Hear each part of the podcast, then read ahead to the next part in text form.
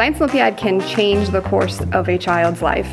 I'm Alonzo Alexander, and I'm the host of the official podcast of North Carolina Science Olympiad, The STEM Yard. I'm going behind the scenes to get an all-access look at how the North Carolina Science Olympiad operates. We had more students staying after school than they did football and cheerleading combined, staying to do Science Olympiad. Interviews with coaches.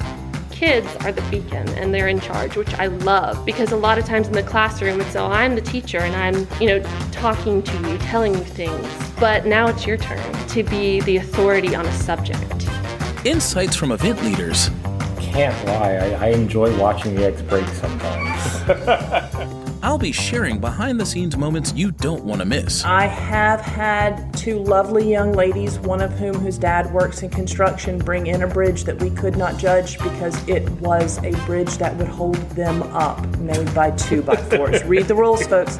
If you want a deep dive into North Carolina Science Olympiad, or are just looking to connect with the Science Olympiad community. Uh, the bad part is, please don't make me be in a room with cockroaches again. You did that to me one year, and that's a no. I'll take snakes. I do not want the spiders.